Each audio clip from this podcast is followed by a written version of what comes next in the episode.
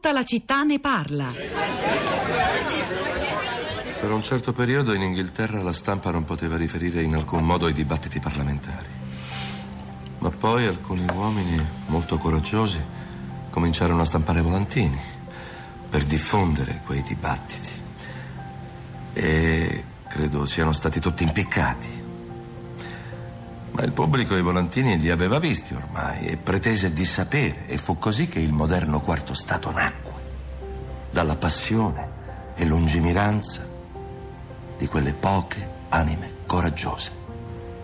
Che furono impiccate? Che furono impiccate. E ora noi ci troviamo nella stessa situazione. Una nuova rivoluzione dell'informazione notevolmente più potente dell'ultima. Il quinto potere sembrerebbe determinato a voler distruggere i suoi predecessori. Tutti i vecchi modelli stanno morendo prima che i nuovi riescano a rimpiazzarli. Per questa ragione serve che ci siano molte più anime coraggiose. Tu e Julian avete tracciato una rotta nel bel mezzo di questo caos, puntando dritti alla verità. In effetti, i tiranni di questo mondo dovrebbero stare molto attenti.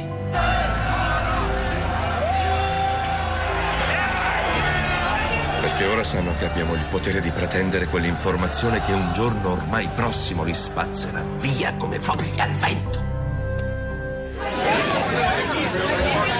Il quinto potere, il film del duemilatredici diretto da Bill Condon, dedicato alla storia di Julian Assange, fondatore di WikiLeaks, basato sul, sul libro Inside WikiLeaks, la mia esperienza a fianco di Julian Assange nel sito più pericoloso del mondo, del giornalista Daniel Domscheit-Berg. Questo una, una, un nuovo riferimento alla trasformazione che sta vivendo il panorama dell'informazione al tempo della rete di social network, che va tenuto in conto quando si parla di una questione in realtà antica come quella tra stampa e potere, tra libera informazione e democrazia. Nei giorni in cui i nostri giornali sono attraversati e riempiti anche dai, dalle reazioni, ai commenti, alle parole molto dure di alcuni esponenti politici governativi nei confronti della stampa, mi riferisco ovviamente alle parole di Di Maio, di Battista e Bonafede.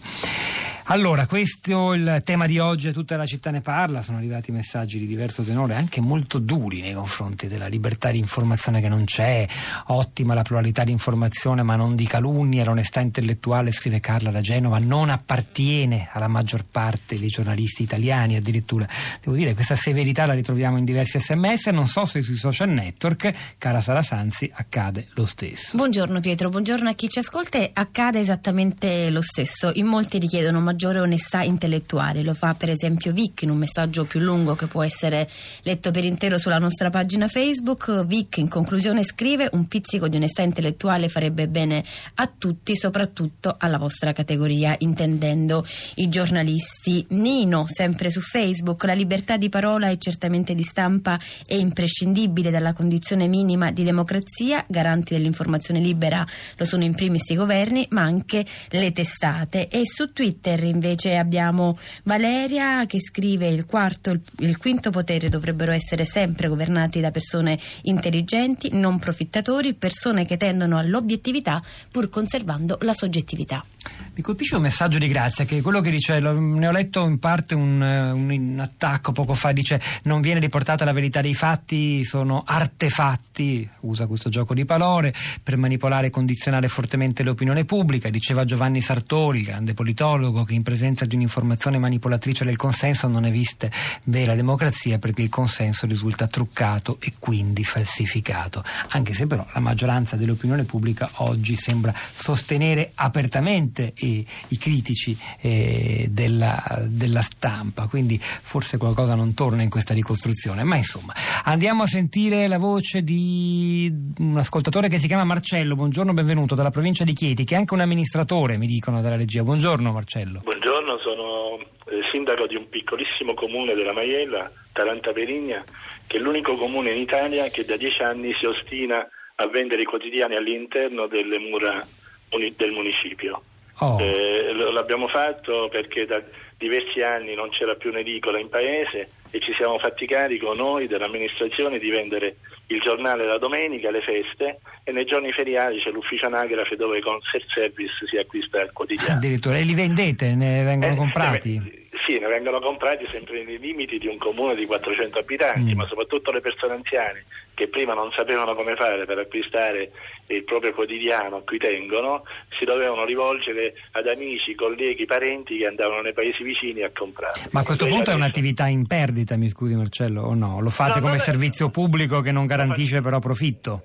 Non garantisce profitto, però non perdiamo nemmeno, perché noi facciamo le rese e quindi comunque quello che vendiamo, quel margine minimo di quello che vendiamo comunque rientra nelle casse del, del comune. È un servizio chiaramente dove ehm, certo a, a perdere dal punto di vista economico, ma sicuramente non a perdere dal punto di vista della voglia di fare informazione e di garantire informazione a tutti i cittadini, tant'è che organizziamo, pensi un po', anche un, un un premio giornalistico dedicato alla sicurezza nell'ambiente di lavoro, un premio di Donato che è arrivato alla settima edizione. Un comune di quattrocento abitanti che quasi come ossimoro si, si occupa di un fatto, di, un, di una eh, cosa così importante, qual è la sicurezza nell'ambiente di lavoro attraverso i quotidiani. Senta, mh, grazie davvero Marcello, ricordo ancora il nome del suo piccolo comune, quattrocento abitanti, Taranta Peligna, siamo in provincia di Chieti, grazie. Eh, è una storia di resistenza, certo forse anche un po' sconfortante pensare che per doverli vendere i giornali di carta deve entrare in ballo l'amministrazione pubblica, eh, svolgere un'attività che non garantisce profitto, che magari si tiene in pari coi conti ma non niente di più. Ma insomma è una, comunque una storia che abbiamo accolto volentieri, è arrivata spontaneamente, Marcello è un ascoltatore. Stefania da Bologna, buongiorno, benvenuta. Buongiorno, grazie, buongiorno a voi. A lei. Eh, io ho, ho, ho mandato il messaggio perché ho ascoltato la trasmissione, ho ascoltato i messaggi e mi è sembrato che i messaggi siano più che altro, partano da un partito preso, da persone che magari sono disinformate, non leggono i giornali e che però sono, sono a prescindere contro i giornali, senza, alcuna, mh, senza alcun motivo critico. Eh, guardi, ovviamente io di messaggi ne ho letti alcuni eh, che mi sembravano emblematici di, una, di un'opinione diffusa. Eh, registriamo la sua, la sua reazione, Stefania. Grazie davvero. Andiamo a Firenze. Paolo, buongiorno.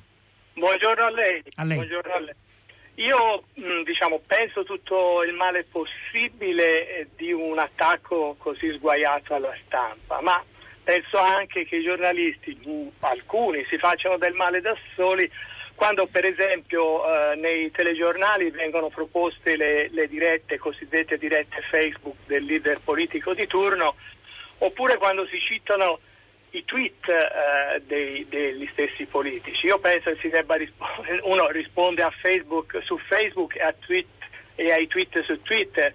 Invece portando in un telegiornale si, si dà una dignità, addirittura gli si allarga il pubblico, lo vede, lo vede anche il pubblico che non lo vedrebbe sulla rete e ancora senza alcun contraddittorio. È una questione delicata quella che tocca Paolo, del resto è vero pure che le dichiarazioni di un politico su Facebook o Twitter sono dichiarazioni pubbliche di un politico, di un esponente del governo, ignorarle sarebbe assurdo dall'altro punto di vista. Sara.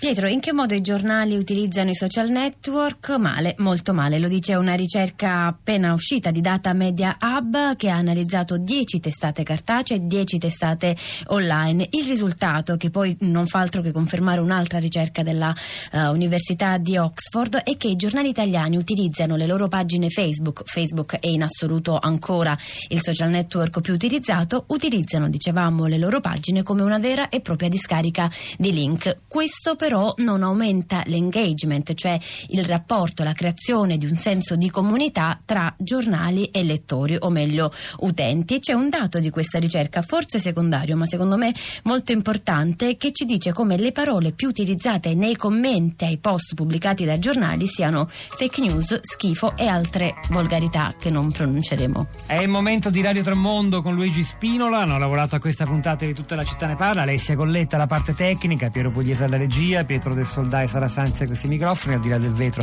Cristina Faloci e la nostra curatrice Cristiana Castellotti. A domani.